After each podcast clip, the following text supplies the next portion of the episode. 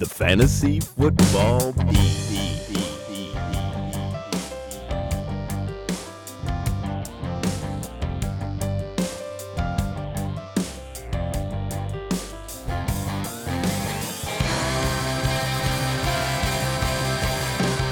Welcome to the Fantasy Football Beat, the podcast that will never let your team die in darkness. I'm Scott Allen. Hi, I'm Des Beeler, and I think at least one of my fantasy teams just might be dying in darkness. It's, it hasn't been going so well, so uh, we'll see how that goes. But yes, yes, Scott, please don't let that team die in darkness. Des, do you know when Team Photo Day is? I don't want to be suspended for the next Fantasy Football podcast.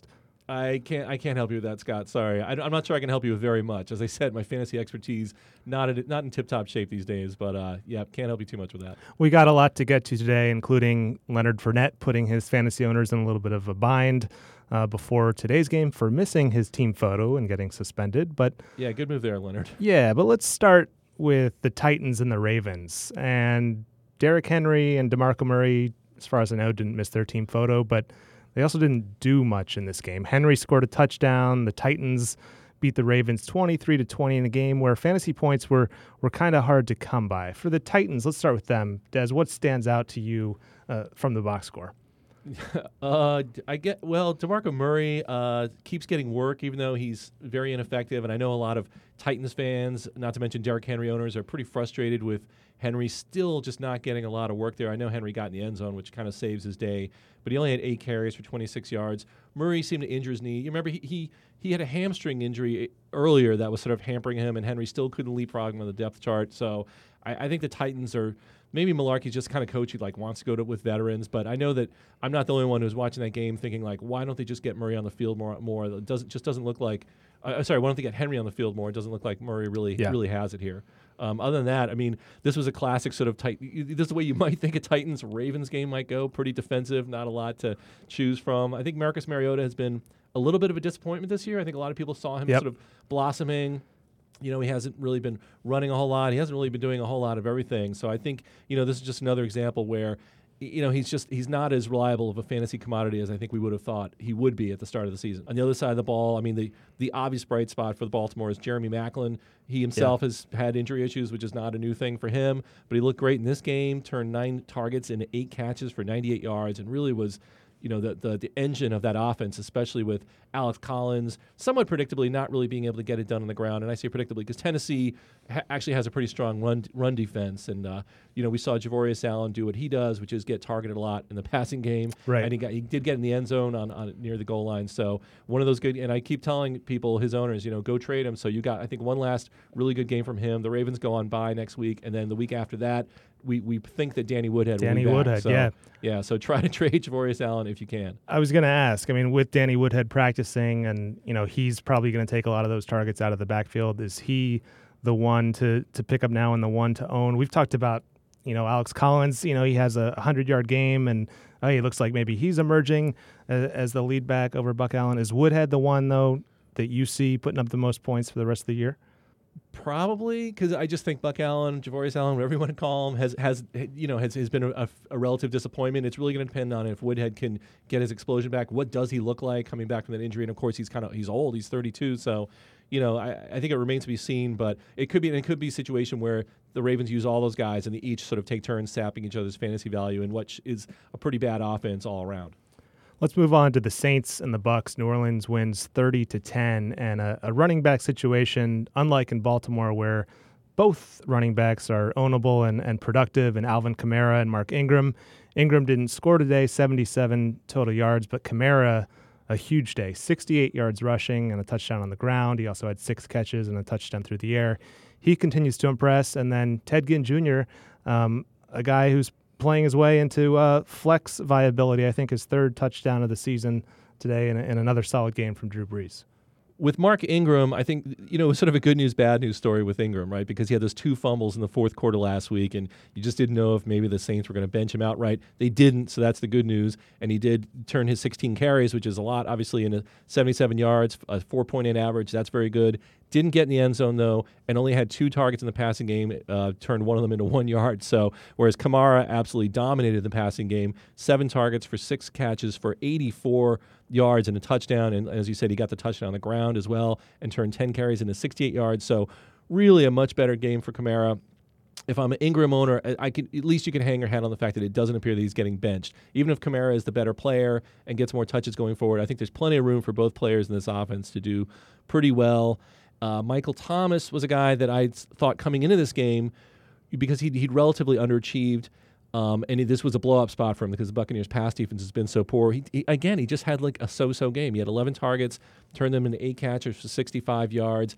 I had said sell high on him if he does blow up in this spot because I think the Saints schedule gets tougher down the road, and we're just seeing that they're just not this explosive offense anymore. You know, we have another sort of humdrum game from Drew Brees, and I think Yep. that's what we can expect going forward. So, you know, I still think t- uh, Michael Thomas is a sell. I don't know if it's sell high, but if you can get a really good return on him, because I think he still has that name brand, and he, he's been steady. He just hasn't been spectacular. And for the Bucks, I think a lot of concern for that offense. There already was coming in. Jameis Winston leaving this game, replaced by Ryan Fitzpatrick. He was not very effective. And if you're a Mike Evans owner, I think you've got to be doubly concerned.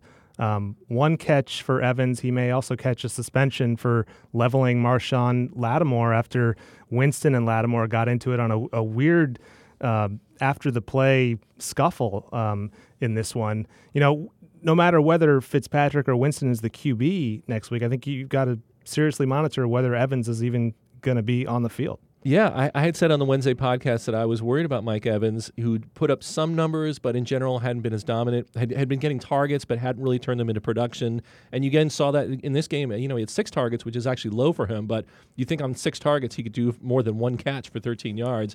And I agree. Uh, Jameis Winston is clearly not right. They took him out of this game with with Yeah. co- recurring shoulder problems. That could mean Ryan Fitzpatrick is the quarterback going forward. That could be, you know, maybe that's a 50-50 thing, as in the the the, the passes Ryan Fitzpatrick likes to throw. He loves to throw balls, just lob them downfield and let his guys make the catch. So that could work out for Evans, but I agree. He, he could potentially get a suspension here. And in, in a day where five players did get ejected for their roles in fights, it was Yeah. odd that he didn't. but, you know, if, if I'm an owner. That was owner, the biggest hit of all of them. you know, I think own people who own any piece of this Buccaneers offense, which is a lot of people, obviously, need to be concerned about it in general. I mean, it's sputtering, and if you're a Doug Martin owner, owner as I am in, in a couple leagues, you know what you saw today was very worrisome because he he essentially ceded a lot of the work to uh, to Peyton Barber. You know, it's never a good sign when you're giving up carries to Peyton Barber. But you know, Doug Martin had eight carries for seven yards, and in general, he just hasn't been. He's not been anywhere near an RB one this season. I think he's he had been getting sort of that sort of workload, but now it's shriveled up in this game. He hasn't scored in his past three, and, and the whole the whole team just appears to be in, in, a, in a, to a certain degree in, in disarray. Unlike the Bucks, I'd say owners of Los Angeles Rams have to be feeling pretty, pretty good. And I think you can just go ahead and give Sean McVay Coach of the Year honors now. Los Angeles routed the Giants 51 to 17, a huge game from Jared Goff, over 300 yards passing and four touchdowns. Des, on the Wednesday podcast, you mentioned Sammy Watkins as a value pick. I'm going to give you half credit here. Yeah, he had right. one catch, but it was a 67 yarder for a touchdown. You thought he might be targeted more often with Janoris Jenkins suspended. Coming out of the bye, I mean, you said you might you might see him targeted more often, that they might try to feature more of the offense. The Rams have been spreading the ball around a lot. Where does he fit in with Robert Woods, Cooper Kupp, and that, that whole passing offense? Yeah, I, th- I think this is a perfect example of where he fits in. He's a strictly boomer bust pl- player, and he's going to bust at least as often as he booms. And, and you, I mean, yeah, one catch. He had two targets in this game, one Yeah. catch, turned into a 67 yard touchdown. But I think you still have to consider Watkins a very, very unreliable player going forward, and you still have to think of him, I think, as number three in, the, in that passing chart. I mean, I think Cooper Kupp, he had five targets. Robert Woods, who I think is the top receiver in this offense, more of a possession guy, but certainly Kupp and I mean that's just the kind of offense they want to run. They want to run a high percentage offense. Goff clearly is more comfortable throwing to those two players who I think run safer routes. So you know I think Watkins is number three in this passing game behind behind Woods and Kupp, and you saw that again today. Yeah, Woods with at least four catches in five of his last six, including four straight. Definitely developing a lot of rapport with with Goff. And for the Giants, it's Evan Engram and then not much else again. The tight end with a, a touchdown in his third straight game. Yeah, I mean, we saw Sterling Shepard come back from his injury woes, and I think we saw what we're going to see going forward, which is Engram and Shepard really dominating the looks in this offense, such as they are.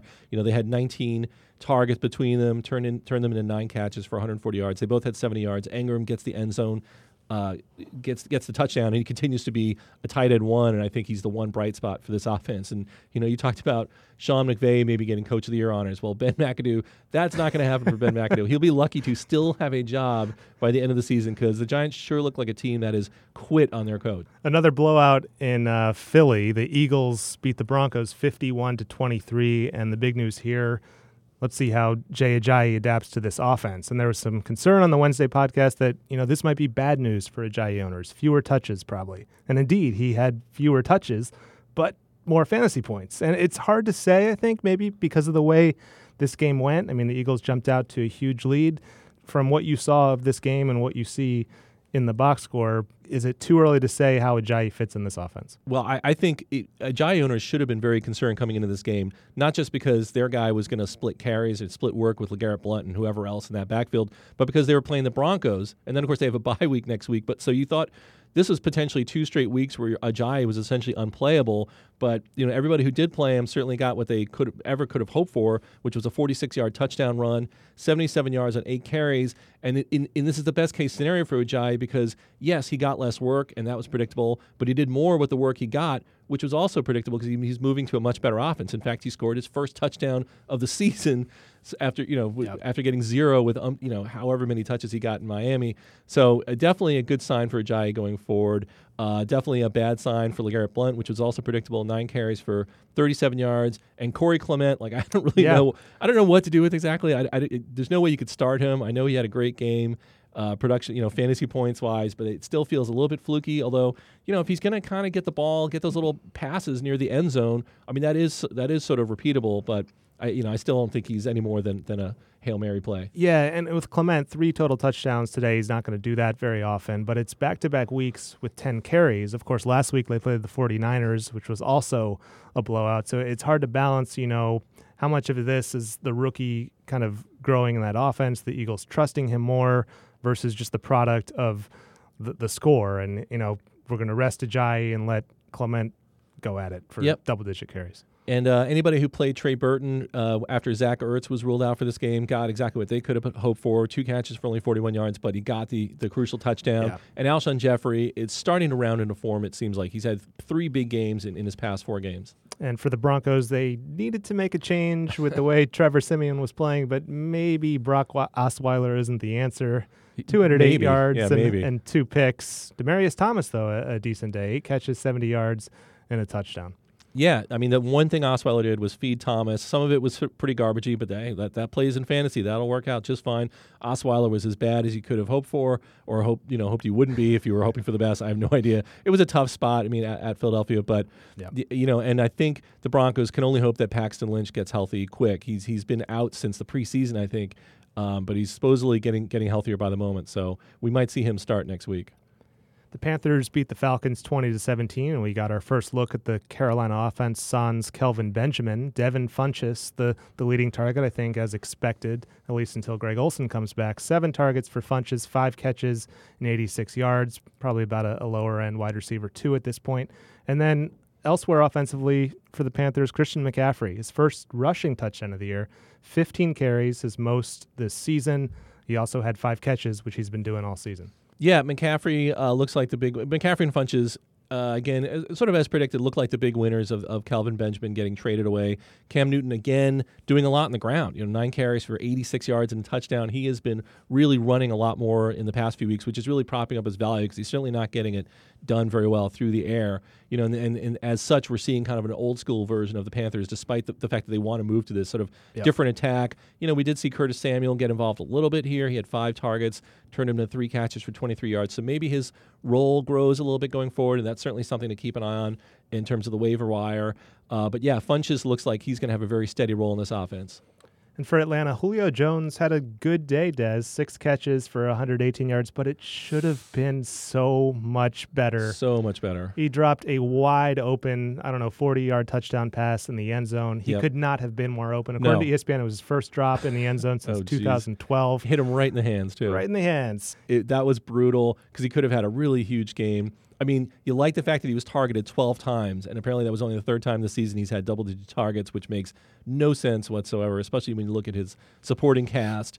Uh, Muhammad, speaking of which, Mohamed Sanu, a little bit of a diff- disappointing outing, although he did get a touchdown, which kind of saved it because he's been, you know, fairly steady as sort of that supporting wide receiver. But, you know, Devonta Freeman uh, doesn't do a whole lot here, and Tevin Coleman gets a touchdown, which saves his day because otherwise it was pretty bad. And Atlanta in general just looks very discombobulated on offense.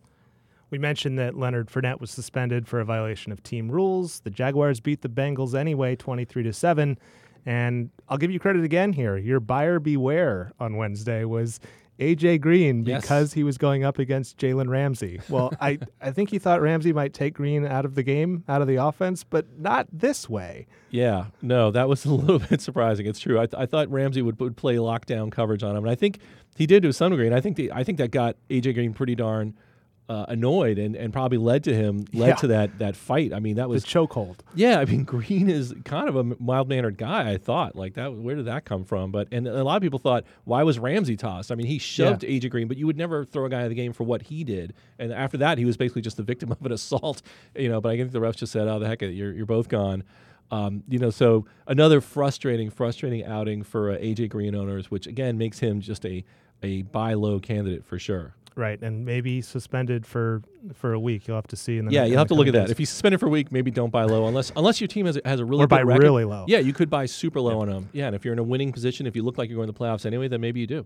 Ivory got the start for Fournette, rushed for uh, 70 yards on 20 carries. It was Marquise Lee who had the biggest day offensively for the Jaguars, eight catches for 70 yards, 75 yards and a touchdown. And Joe Mixon, I mean, the Jaguars' defense is strong, but only 31 yards on the ground. He did salvage his day a little bit with a score. We keep waiting for Mixon to have a really big game. We keep waiting for to, to do for him to do a lot with his carries. I mean, Jeremy Hill didn't even play in this game. Uh, Gio Bernard was out of the offense altogether. The Bengals only ran 37 plays from scrimmage. It's their fewest in franchise history. I, I, I read on online, so maybe there just wasn't a lot for anybody to do with. But again, Mixon just you know, and a lot- a lot of the blame I think has to go to that offensive line. But he continues to be a relative disappointment given the amount of work he's getting. Texans fans were reminded of what life was like without Deshaun Watson, and it's not pretty. Tom Savage had a brutal day for the Texans, and the Houston defense made Jacoby Brissett look incredible 308 yards and two touchdowns for the Colts QB. And T.Y. Hilton, Des, we've been waiting all year for this, too. Five catches for 175 yards and two scores, his first touchdown since week three. Yeah, Hilton owners need to sprint to their league mates and try to sell high on him. This is the red alert on T.Y. Hilton. Sell high now. Get what you can for him. You know, the Colts don't play the Texans again until week 17, which isn't very useful for a lot of uh, for a lot of us. In between now and then, the Colts get the Steelers, which is a tough passing matchup. Then they're on bye. Then they get the Jags, which is the worst passing matchup. Then they get the Bills, who are fairly tough. Then they get the Broncos and the Ravens. So that is a brutal schedule. And you know, we've seen Brissett. I mean, Hilton has just been not just up and down, but like crazy up and then crazy down. Looking at that schedule, you could predict a few more downs than ups, which means you may not be getting a lot from him, you know, in the future. So yeah, definitely try to sell high on Hilton if you can. For the Colts, your boy Jack Doyle had another eight catches for 63 yards. And in defeat, uh, DeAndre Hopkins, a decent day for the Texans. Six catches for 86 yards and a touchdown. And I'm finally willing to concede that Will Fuller's touchdown to catch ratio is not sustainable. Two catches and no touchdowns this week. I know no touchdown. I mean, it's unfortunate. Uh, I mean, well, everything is unfortunate about Deshaun Watson going out. We'll never know now what would have happened with with Fuller with a healthy Deshaun Watson, whether that ridiculous streak of, of scoring he was on would have continued or not. We all thought, or a lot of us, including myself, thought it was unsustainable. Now it's definitely unsustainable with Tom Savage back there. You know, we, t- I we talked about Osweiler. The one good thing he did getting the ball to Demaryius Thomas. At least, yeah, Savage got the ball to DeAndre Hopkins. He took care of number one, six catches for 86 yards and a touchdown. That'll play. But yeah, I think Fuller now has kind of fallen off a bit of a cliff in terms of fantasy value. The Redskins beat the Seahawks 17 to 14 in a wild and weird game in a rainy, snowy mix in Seattle. Kirk Cousins 247 yards passing. He didn't win anybody any fantasy leagues this week. No touchdowns for Cousins, but he made a huge throw to, to Josh Doctson on what wound up being the go-ahead touchdown. Rob Kelley, if you started him, God bless you, 14 carries for 18 yards, but two touchdowns Yep, gotta like that. for Kelley. And the big receiver for the Redskins, and I think this is going to be true for as long as that offensive line remains in shambles, because Kirk Cousins was under pressure seemingly every throw of the game. Vernon Davis, the ageless wonder, six catches for 72 yards on a team high nine targets today. Yeah, he hasn't always he hasn't necessarily needed Jordan Reed to be out in order to be good. He, this is his fifth game in his past six with at least 58 yards, and Reed's played in a few of them. But certainly, anytime Reed is out, Davis I think is is definitely in the tight end one conversation. Uh, you know, and, and, and that offensive line for the Redskins, I, I think had like one regular starter in there. Yep. Relatively speaking, it, it kind of sort of held up. I mean, Cousins took six sacks, but you know, at least they, they they kept him upright just long enough for them to squeak out this game. As you said, kind of an odd affair, and the Seahawks I thought were were very disappointing. I mean, I think they could have done a lot more damage than they did. And I think Russell Wilson, in particular, wasn't his usual self. I mean, he, he wound up Yeah. throwing for 297 yards and two touchdowns. You like that, uh, but only 6.6 yards per attempt, 24 or 45 passing. Just didn't really seem to be completely on his game. No, he didn't, especially for the first three quarters. And I think like I'll look up at box scores for for Russell Wilson. I've mentioned before I'm a big owner of his. At halftime, his numbers just look dreadful, and Yeah. then somehow he'll turn it around in the second half, and he did. He had a great fourth quarter. He had 77 yards rushing to to lead the team in that category. Uh, Doug Baldwin had one of his two touchdowns uh, and went over 108 yards receiving, he- but he was quiet until the fourth quarter too. Uh, the only other thing, uh, other note here is that Eddie Lacy started the game, and there was talk all week um, from the Seahawks that they were going to feed Lacy. And I actually picked him. I've been downplaying Lacy. You know, if you go back and listen to our preseason podcast, yeah, please do that. Uh, I've been down on Lacy, but I picked him up in a couple weeks, a couple leagues, on the assumption that okay, if he's going to get fed and it's not the worst matchup ever, they're at home. You know, maybe he'll have a good game and increasing his fantasy value, but. He went out with a groin injury, and so I think that was that for the wah. short-lived Eddie Lacy era. I mean, Thomas Rawls came in and did okay. You know, nine carries for 39 yards. That's a 4.3 average. I don't know. Once again, this backfield is back to being a complete mess. I think for a brief moment we thought, Yep. okay, if Lacy goes out and has a good game here and really does get the lion's share of the carries, maybe there will be some clarity. But no, In the Cardinals' 20 to 10 win over the 49ers, Adrian Peterson bounced back in a huge way. 37 carries. Is that a career high? 159 yards. And Des, I ask you, we've seen great Adrian Peterson, we've seen bad Adrian Peterson, and we've seen great Adrian Peterson in three starts. Small sample size. Maybe the defense was a part of it. Which Adrian Peterson is the real Adrian Peterson?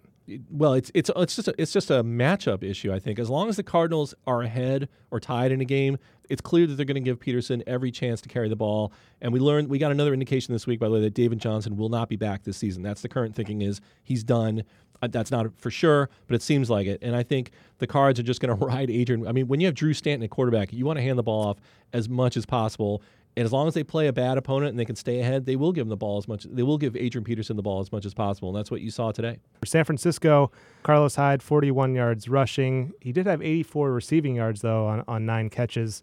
Um, and CJ Beathard continues to struggle. Yeah, and Beathard, you know, it's not all his fault because he's getting beat up behind a patchwork offensive line, and you kind of wonder what that does mean for the 49ers bringing uh, Jimmy Garoppolo into play. You know, um, I think in, in, in, sort of just over three and a half games uh, in which Beathard has played since they benched uh, Brian Hoyer and then eventually released him, I mean, he's already taken 16 sacks, and I saw online he's taken 47 hits in those three and a half games. So I don't know. Like, I, I, you would think the Niners would want to bring in Garoppolo as soon as possible to get the longest look at him, but they obviously don't want to bring him in if he's just going to get mauled. So we'll see what happens there. Uh, Carlos Hyde, did, yeah, he did a lot of his damage in the passing game before. He was he was one of the players ejected, but fortunately it was late in the game. He already racked up some pretty good points there. Uh, Marquise Goodwin took over from Pierre Garcon as the top receiver there. Tough matchup because he he he had Patrick Peterson on, him for a lot of the game. Still wound up with two catches for 68 yards. One of them was a 55 yard catch, and that's that's kind of what Marquise bring, Goodwin brings to the table. He can get open deep, and I think he's kind of an interesting uh, waiver pickup. I don't think anyone who's going to you know go bonkers down the stretch, but possibly if he does keep that number one receiver role there, it could be a you know a pretty decent fill in wide receiver too. Another big game for Dak Prescott and the Cowboys 28 to 17 win over the Chiefs. Three total touchdowns for Prescott and the not yet suspended Ezekiel Elliott had a solid day. 27 carries for 93 yards and a touchdown and it was Terrance Williams of those Cowboys wide receivers who was the biggest beneficiary of of Prescott's solid afternoon. 9 catches for 141 yards for Williams. Yeah, I mean this has this in theory has fluke written all over it. I mean Terrance Williams had 148 yards total in his previous six games, and he's never he's never been a high volume guy for the Cowboys. He just sort of keeps hanging around though. And then Des uh, Dez Bryant injured his ankle. They're calling you know it, it remains to be seen how, how severe it is. If if Dez is out next week, I think Terrance Williams probably does become a, a pretty interesting. Uh, fill-in wide receiver there. He could be a, a starter in, in a lot of fantasy leagues, I think, especially when you consider that the other options include Cole Beasley, who had two touchdowns in this game, but uh, only had 24 yards receiving, and he's only had one game of, of even 33 yards. So you know Cole Beasley not not much of an option there. But yeah, Dak Prescott continues to get it done with what he's given. I mean, he's just been fantasy gold this season.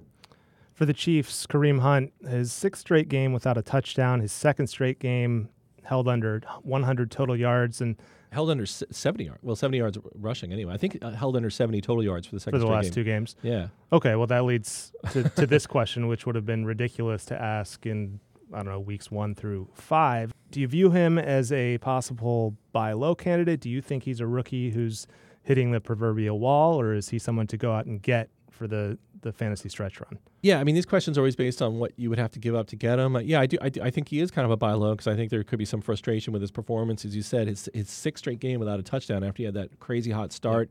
In general, it looks like this Chiefs offense is coming back to earth a little bit. I mean, Alex Smith, you know, he's had his third. He, he just had his third so-so game in his past four and now the Chiefs are going on bye. So again, we get you know you get to that discussion of if you're in, and I've always advised this in, in my trade columns is if you're in an advantageous position, bye weeks can be great for you in terms of buying low on players. You know, you get those teams with losing records, and all of a sudden their top guy like Kareem Hunt here is on a bye and he's useless to them, and they need a win. You can often uh, get a player at, a pretty good discount there. So yeah, I, w- I would suggest buying low on Kareem Hunt. You know, coming out of the bye, uh, they get the Giants. So, I mean, you know, who look like they're just completely falling apart. Yeah. And by the way, I, I, forgot to mention this in the past one, but the, the, the 49ers who are 0 and 8, their next game is against the Giants. So oh that will be a gosh. true battle of who wants to lose it more. NFL Films presents. yeah, that'll be sweet. We can't sign off without talking about Thursday's game, a big win for your Jets against the Bills, 34 to 21. Yes. Another name that you called. I got to give it up to you here. Stockwatch up. Robby Anderson, touchdown for the third straight game for him. Uh, the running back situation in New York, uh, I'm staying away still. I mean, Matt Forte had 14 carries for 77 yards and two touchdowns. Um, on Thursday, Bilal Powell and Elijah McGuire didn't do all that much, but a big game for Forte. And then Taylor, Tyrod Taylor for the Bills you know, a lot of it was coming from behind. He got some garbage points late, but uh, another huge day for him. Three total touchdowns and nearly 300 yards passing. Yeah, it was garbage time was beautiful for Tyrod Taylor owners. He did most of his damage in the last five minutes of that game. He done al- almost nothing up till then, but but got two touchdowns, including one on the ground, which you love to see if you're a Taylor owner. And that was a, a goal line plunge. Essentially, um, you know, I, yeah, I mean, Robby Anderson, this is why he's a wide receiver three. I mean, he's not going to be a volume guy, but he has this knack for beating outside coverage, and, uh, you know, McCown will, will throw it to him. And he, he only had four catches, 48 yards, but one of them's a 25 yard touchdown. And I think that's a consistent part of the Jets offense. They always take a couple shots every game to Anderson when they see one on one coverage on the outside. So I think you can expect lines like that going forward yeah, the Jets' backfield is definitely a mess because Elijah McGuire got 13 carries in this game, and he's involved. He's not doing a whole lot, but he's involved. I think Forte in PPR leagues is a startable player. I think he's an RB2 in PPR leagues because he's consistently involved in the passing game. Uh, he had four more catches in this game, and he's been doing that over the past uh, four weeks. Bilal Powell should be involved in passing game, but he isn't, and I think that's the biggest frustration because he he does well every time they give him a chance. He does well, and even yeah. in this game, he had nine carries for 74 yards. I mean, you can't do much better than that. That's 8.2 per carry, but he's just not getting the work, and he's not right. involved in the passing game, which just seems very weird. I don't get it. Yeah. The other story from this game is that the Bills wide receiver acquisition just acquired in that trade from the Panthers, Kelvin Benjamin, was inactive. Right. Uh, Deonte Thompson had seven catches for 81 yards and a touchdown, and then the rookie Zay Jones, who I feel like I've been talking about all year, finally had a really good half. Of course, it would be after they trade for the guy that's going right. to take away some of his targets. It's a low volume passing attack. So I think outside of Benjamin, it'll be hard to predict uh, big games for any of these guys. And with that, a reminder to subscribe to this podcast on iTunes and Stitcher. And you should check out all of our great fantasy football content on WashingtonPost.com. And as always, you can reach out to us on Twitter. I'm at Scott S. Allen. I'm at Des Beeler. Get those waiver claims in. See ya.